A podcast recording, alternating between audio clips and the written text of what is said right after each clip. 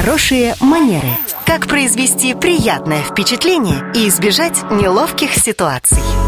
Здравствуйте, Татьяна, и у меня к вам вот какой вопрос. Понятно, что вежливые люди всегда здороваются. Но вот вопрос, есть ли ситуации, когда с точки зрения этикета здороваться не совсем уместно? На самом деле все зависит э, достаточно жестко от менталитета, от характера и от культуры конкретной страны, о которой мы сейчас говорим. В силу того, что в России, к большому сожалению, если вы будете здороваться с людьми, которых вы не очень хорошо знаете, либо совсем никогда в жизни до этого не встречали, угу. скорее всего, со стороны этих незнакомых людей ваше приветствие приветствие будет выглядеть настораживающе. То есть люди задумаются, почему этот человек со мной поздоровался, чего он от меня хочет, с какой целью он это сделал, и у людей э, будет обратная реакция. Не, не, не доброжелательность и желание улыбнуться, ответить вам в ответ, а как раз насторожиться и задуматься, с какой целью этот незнакомый человек ко мне подошел.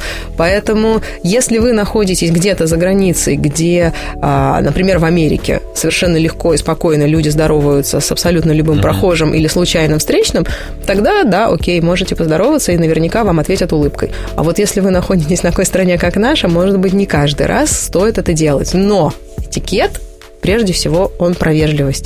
Поэтому лучше лишний раз поздороваться, чем проигнорировать соседа по площадке, которого вы, может быть, не так хорошо знаете, угу.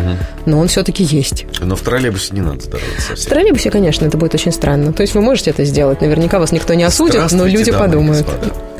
Ну, так пафосно можно, конечно, и так.